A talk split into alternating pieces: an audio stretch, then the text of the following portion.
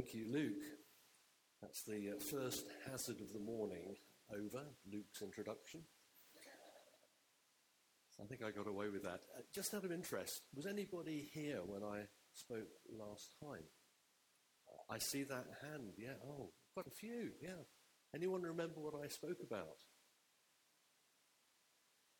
Okay, imagine it's Sunday school. What will the answer be? Almost, yes, Jesus. I think it's always Jesus, isn't it? Yeah, it's always Jesus. Always the best guess. Yeah. So um, it's great to be with you again. Um, what we're going to look at this morning is something that, for me personally, for years and years, whenever I heard a speaker say that they were going to talk about it, my heart used to sink. And that subject is faith. What does it mean to have faith? What does it mean to walk by faith and be a person of faith? And I can almost feel discomfort in the room already. Because if there's one thing that we all know, or we think we know, it's that we don't have enough of it. However much we've got, it almost certainly isn't enough. And yet we know that faith is very important in the Christian life. Habakkuk 2.4 in the Old Testament, which is quoted three times in the New Testament, so it must be important, says the righteous will live by faith. Hebrews 11.6 in the New Testament says, without faith, it's impossible to please God. Who hasn't felt depressed by that one? But what is this thing called faith? And what does living by faith actually mean? None of the early creeds tell us. No statement of faith or confession of faith tells us. But there's plenty of stuff out there in the Christian world that wants to tell us. But none of these come with a recommendation, by the way, but you may well have come across them or something like them. So that is what we're going to look at together this morning. What is faith? What does it mean to have faith? And what does it mean to be living by faith? So I want to start by looking at three ideas, three assumptions about faith that people often have, things that you may have heard said or at least implied. And number one is that faith has to do with mental certainty, mental assurance about getting the answer that we're praying for. An example of that is how the Living Bible translates Hebrews 11.1, or I should say how it interprets it, because it's not actually what the original says, it's what the person who wrote it thought it meant by what it says. The Living Bible is a paraphrase by Kenneth Taylor that he originally wrote for his children. Faith, he said, is the confident assurance that something we want is going to happen. The certainty that what we hope for is waiting for us. Now, I don't know about you, but I was given a living Bible when I became a Christian as a teenager. So I assumed that that must be right. That having faith was this unshakable mental certainty that what I wanted to happen would happen. That it was just sitting there waiting for me, provided that I never let any doubts enter my head along the way. In case then it didn't happen. And it was my lack of faith that was the reason why. So uh, this is me um, a few years ago, before my six pack became a 12 pack. And it, I thought faith was a bit like that. Like walking a mental tightrope that I could fall off at any moment unless I could somehow cut out any doubts from my mind, any questions and any negative thoughts, and especially never to voice them out loud in what people called a negative confession. I was told that I just had to completely believe that God will do, quote, what he says in his word. And what people mean by that is they find a verse, uh, claim it as obviously true in your situation, and then you try really, really hard never to let any other possibility come into your head. Idea number two is that something called faith has power in and of itself to make something happen. And that lack of faith will stop it happening.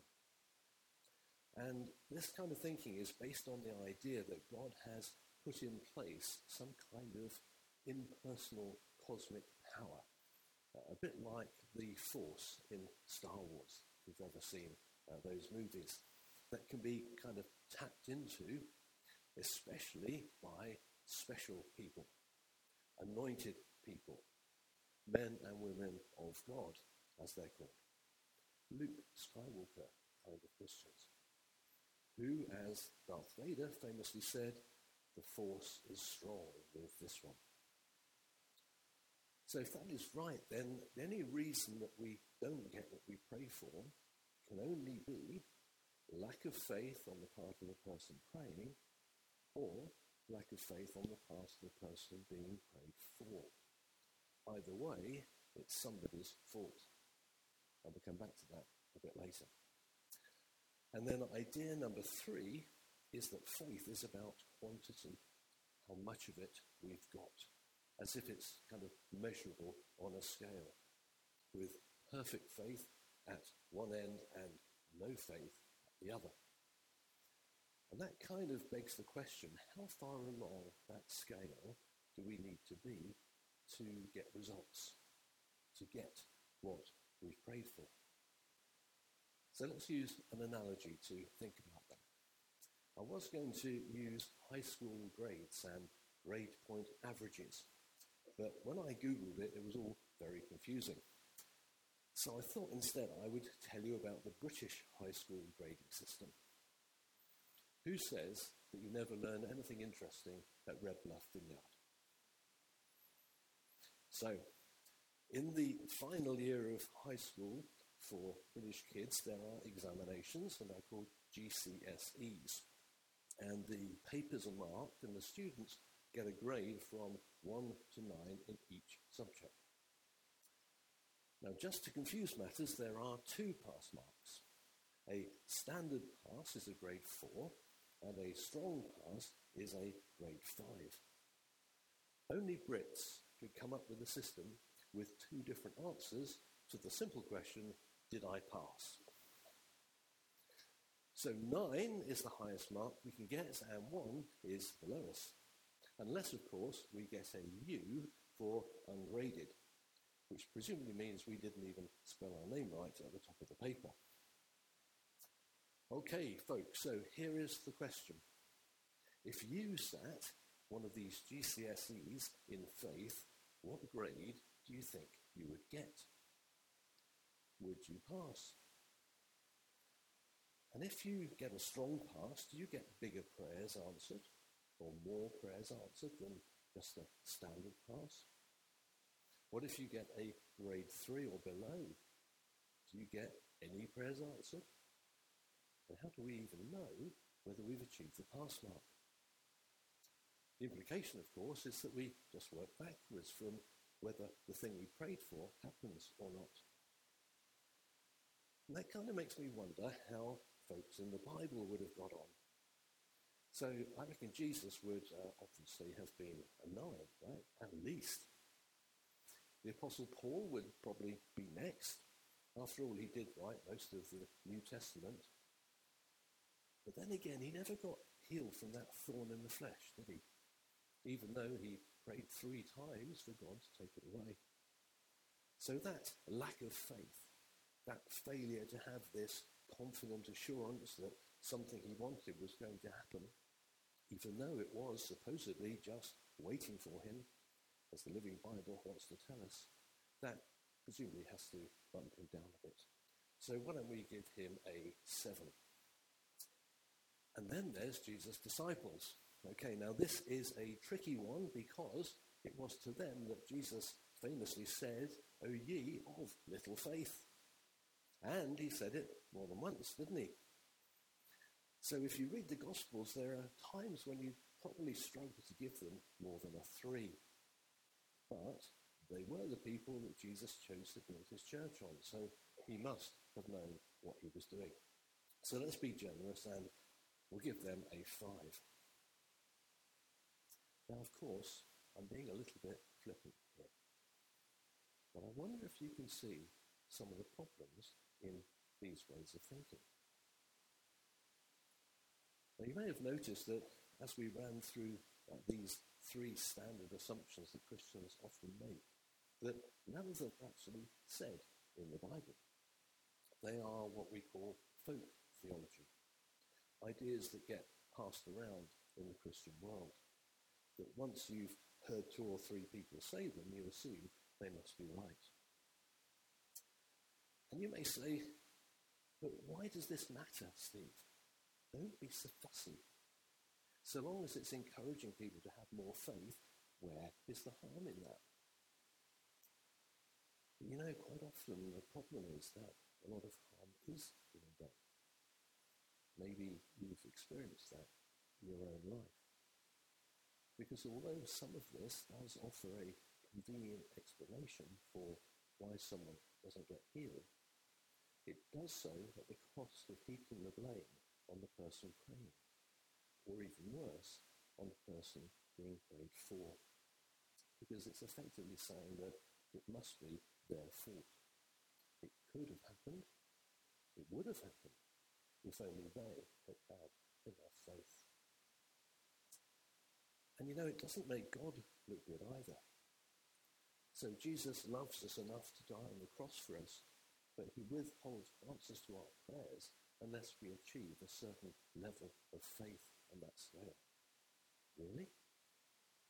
So answers to our prayers can feel like God kind of dangling a carrot on a stick just in front of our noses.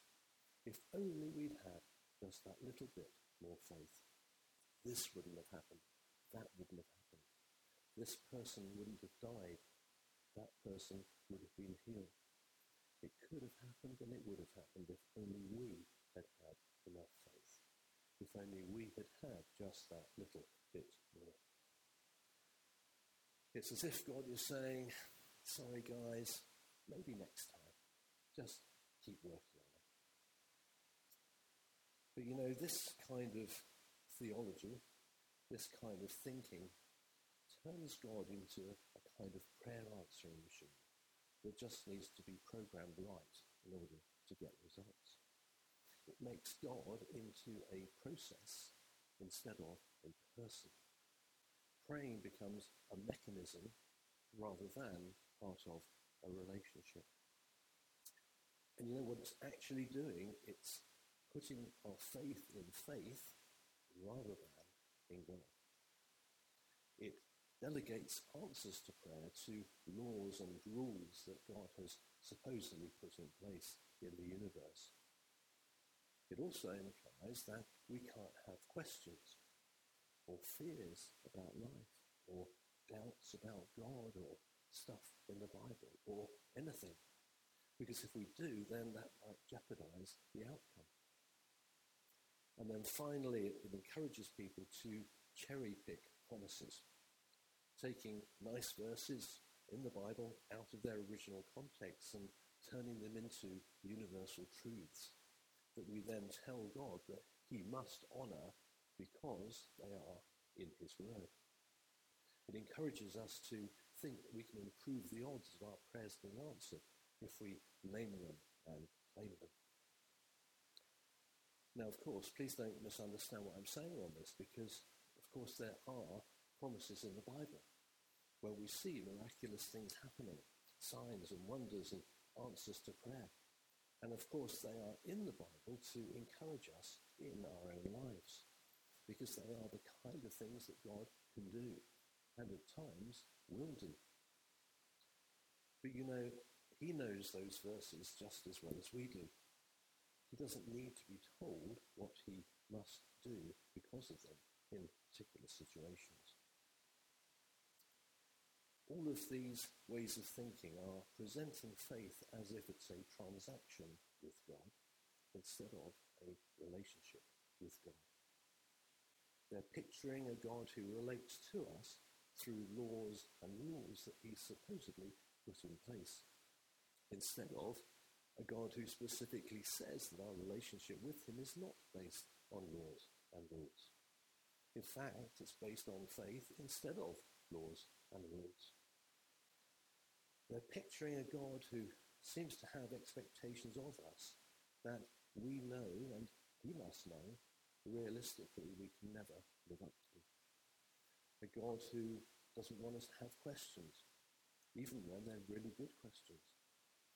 A God who seems to lack compassion and understanding and empathy for what it means to be human like we are. In short, they're talking about a God who doesn't seem to be in the least like Jesus, who is surely the very opposite of all that. So all of those ways of thinking inevitably make you and me feel like failures, don't they? Because if that is what faith is, then we will never succeed at it. But I don't think that our God is a God who says you will never succeed in what I ask of you.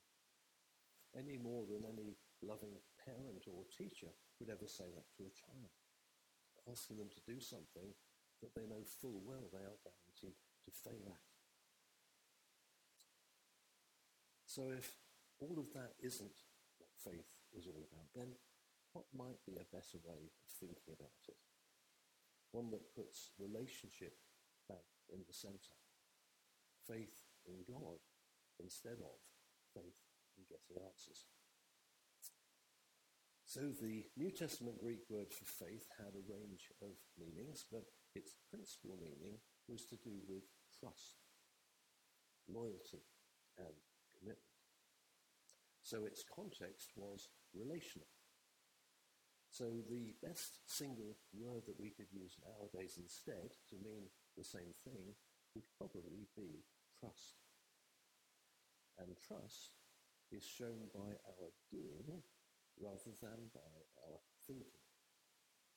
Just in the same way as love is not defined by what's going on up here in our heads, neither is faith. Both love and faith are doing words. So whether we've got faith or we haven't got faith is not shown by a scan of our brains. A person of faith is someone who acts in ways that are faithful to what they believe, whose actions out there show everybody the decisions that they've made in here, decisions that reflect that trust and loyalty and commitment. Okay, so in our modern English, we have two words, two different words, faith and faithfulness. And we think of those as meaning slightly different things, don't we? But in the Bible, they only had one word for faith and faithfulness. Because for them, faith was faithfulness. So Bible translators need to make a decision as to which of those two different English words they're going to use. And the decision they make obviously affects what you and me, as ordinary Bible readers, think that a verse is saying. So, for example, Habakkuk 2.4 that we read at the beginning, in the 1984 edition of the NIV, it says, the righteous shall live by faith, with a footnote, or by faithfulness. But then in the 2011 edition, they flip that round. The righteous shall live by faithfulness, a footnote, or by faith. So, if faith is faithfulness, and it's a doing word, what does living by faith actually look like? And I want to suggest to you that the answer is this. Making a decision to live faithfully to the way that a person would live doing all the things that a person would do with our time, our money, our affections, our decisions in life and our priorities in life, if we knew for sure that what we believed about God and Jesus and the Christian story was true.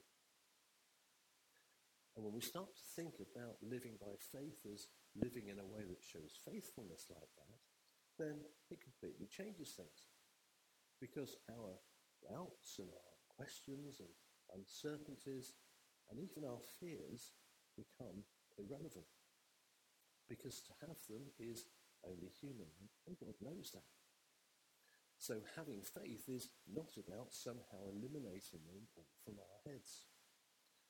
Faith is about the choices that we make as to what we're going to do despite them. Living in the way that trusting people would live rather than living the way that doubting people would live. How little they can get away with hedging their bets, as it were. Let me give you an example, an illustration. It's a little bit like in marriage. Being faithful or unfaithful is not defined by whether we have the right beliefs about marriage. Whether we believe in faithfulness is not the point, is it? It's defined by what we do and don't do as a married person. Faithfulness in marriage is a doing word, not a believing word. And it's relational, isn't it? It's defined by what we do and don't do in relation to a person. We won't get very far telling our partner that although, yes, I did have an affair, don't worry because I never stopped believing in faithfulness. Good luck with that one.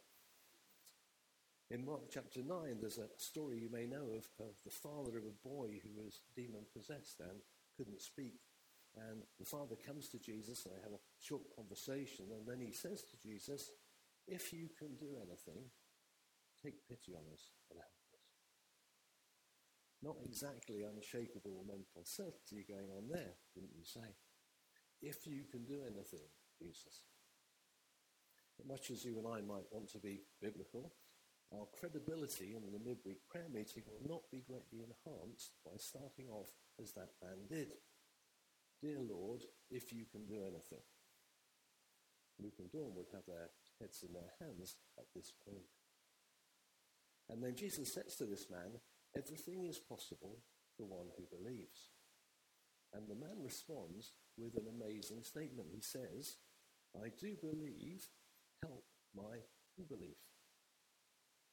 So it seems like a high score on that faith scale and even less so, unshakable mental certainty was not what Jesus was looking for.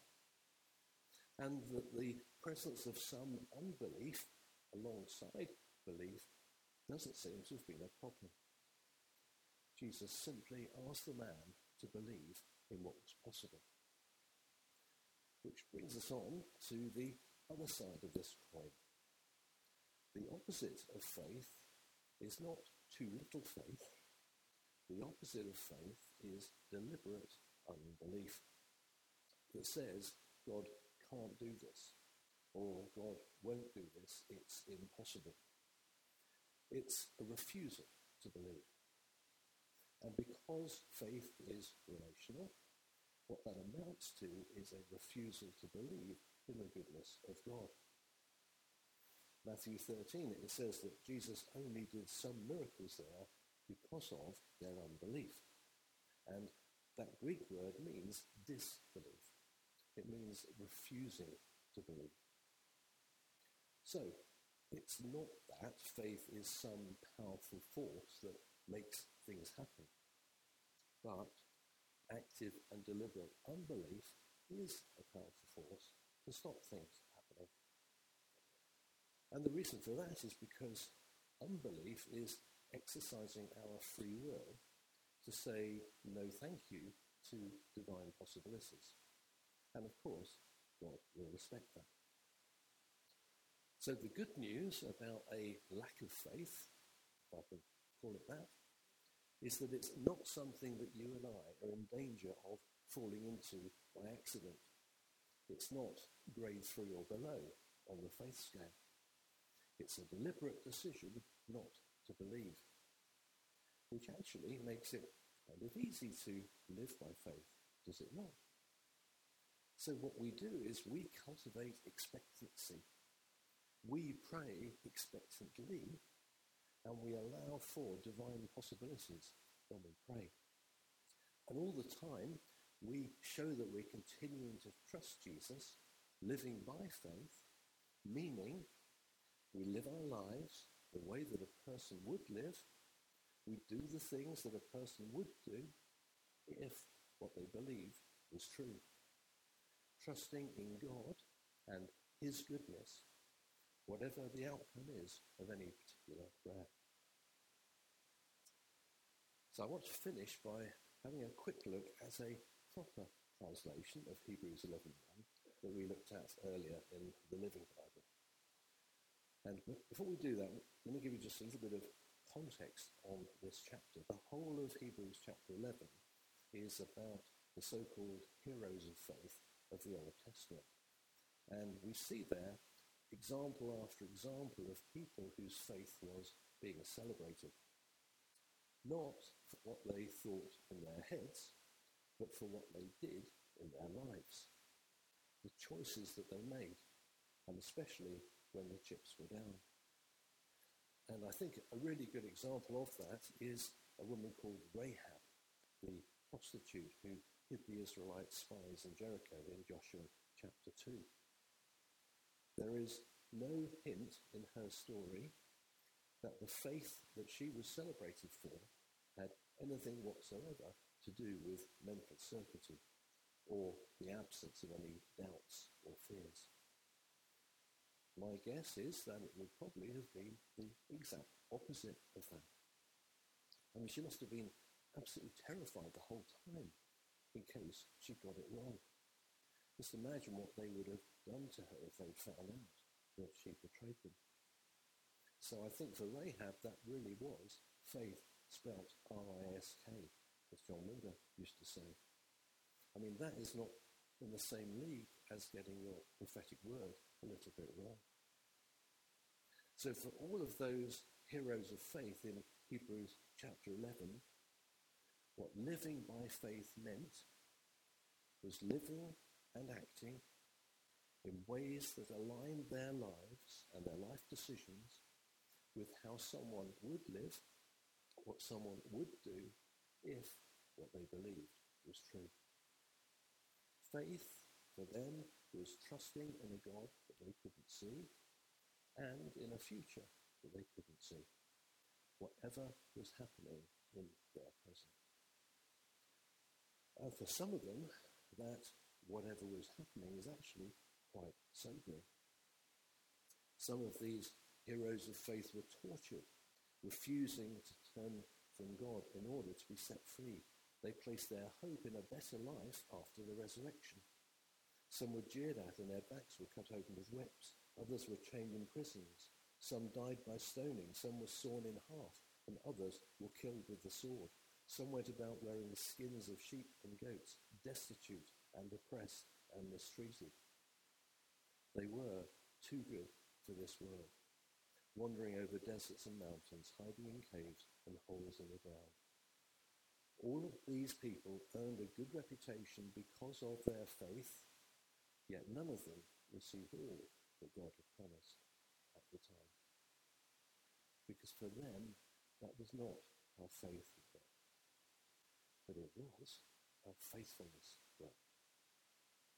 But none of that looks very much like a confident assurance that something we want is going to happen, as Kenneth Taylor put it. I don't see any naming it and claiming it going on here. And I think this context helps us to make sense of the verse that the chapter starts with, Hebrews 11.1, but this time in a proper translation. Faith is the substance of things hoped for, the evidence of things not seen. So faith happens, living by faith is happening when we turn things that can't be seen into things that can be seen. In other words, our lives become the substance. Our lives become the evidence of things that people can't see, like God. So faith becomes embodied. Faith becomes trust put into action. Faith is something that we do rather than something that we have. So, a person of faith is someone who is living in ways that are visible evidence of the story of Jesus being true. Someone who matches up how they spend their time and energy with the story being true. And their financial giving with the story being true, and their priorities in life with the story being true, and their big life decisions with the story being true. People who basically throw in their lot with this story being true, rather than hedging our bets, holding back, and seeing what we can get away with. People of faith are expectant when they pray because they believe in divine possibilities, but not in formulaic certainties. They never doubt that God loves to heal, but they always put their faith in God rather than in the healing. They believe in the nature and character of God, not in the nature and character of something called faith. And they keep on believing that, and they show that by keeping on praying for more and more people and more and more situations, because they never stop trusting in the goodness of God who he is and what he's like. People of faith have made a decision that they will keep on loving God and keep on praying for people, whatever the outcome of any particular prayer, because God is still good and always good. So Hebrews 11:6 is right. Without faith, it is impossible to please God. But with that kind of faith, it very much is possible to please God. Living by faithfulness to what we believe and the God we believe in being true. It's a parable of the talents kind of faith. It's a well done, good and faithful servant kind of faith. Habakkuk 2.4 says the righteous shall live by faithfulness. And next chapter, Habakkuk 3 shows us what that might need to look like in practice. Even though the fig trees have no blossoms and there are no grapes on the vines, even though the olive crop fails and the fields lie empty and barren, even though the flocks die in the fields and the cattle barns are empty, which in their world was pretty much describing what complete disaster looked like. Yet I will rejoice in the Lord. I will be joyful in the God of my salvation. So this is living by faith and not by sight. This is living by faithfulness to what we believe being true. It's faith as faithfulness. It's faith as trust and loyalty and commitment to the nature and character of God that we see in Jesus, whatever life throws at us. I wonder if the band could come back if they're here somewhere. Thank you, guys. So time's moving on, but we would love to pray with you this morning. If anything has resonated today, you'd like to respond to the Holy Spirit. And Luke, maybe you around somewhere, Luke? Pastor Luke. Anyone seen Pastor? Oh, hello, Luke. Sorry to wake you. okay, seriously. Um, so I would particularly love us to pray with you for a couple of things if these if these resonate. Maybe you have lived with some guilt and regret, but if only you had had more faith, something bad wouldn't have happened in the past. If that's you. We would love to pray with you and release you from that. And I'd also like to invite you for prayer if you've had a sense this morning of Holy Spirit saying that not everything in your life right now lives up to and lines up with being a person of faith. You're not living the way that a person would live and doing the things that a person would do if this story of Jesus and his kingdom was true. So can I gently challenge you to make a decision today to get your time and your energy in line with it being true, and your financial giving in line with it being true, and your priorities in life in line with it being true. Even alongside the questions, doubts, and even the fears that are only natural for us to have. Maybe we need to decide to be that kind of person this morning. Okay, well, hey, if you um, if you identify with or connect with any of those those two things, or maybe you just want prayer in general, uh, why don't we do this? If you would like prayer and you want to want to respond to those invitations, why don't you just stand up right now, just wherever you're at.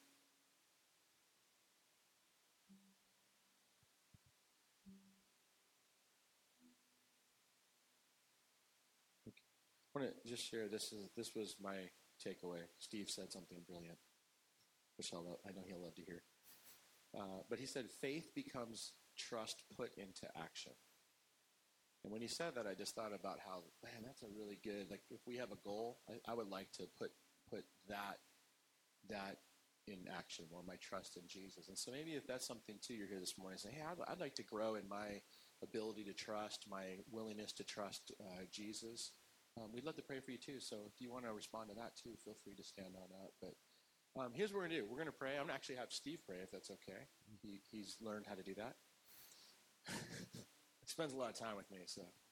Uh, but if you're around somebody right now that is standing and you feel comfortable, or if maybe you're standing and you would like to pray for the person next to you, you know, at our church, we oftentimes say everybody gets to play because we believe that it's important for all of us to be willing to pray for one another.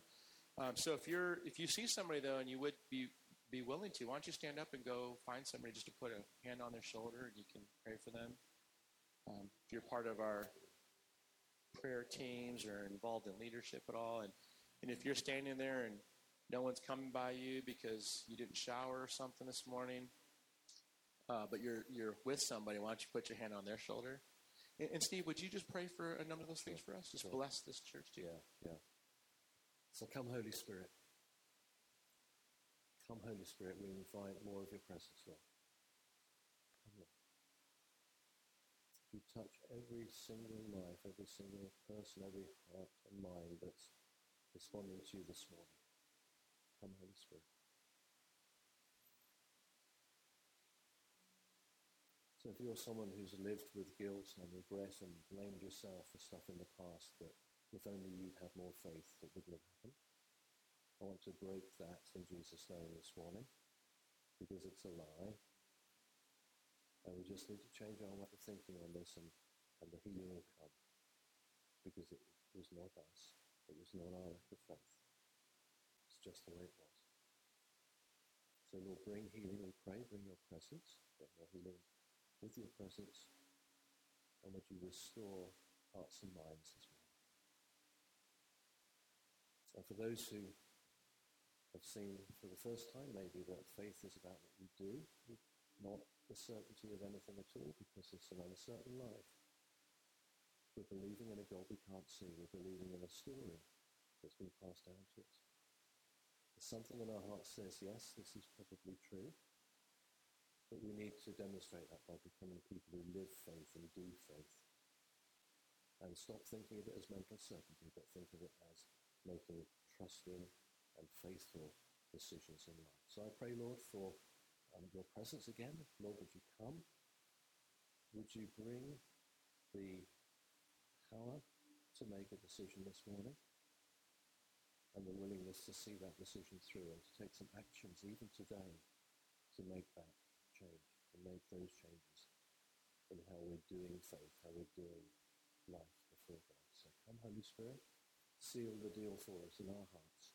And would you give us obedience to move forward as people who trust you? In Jesus' name. Amen. Amen.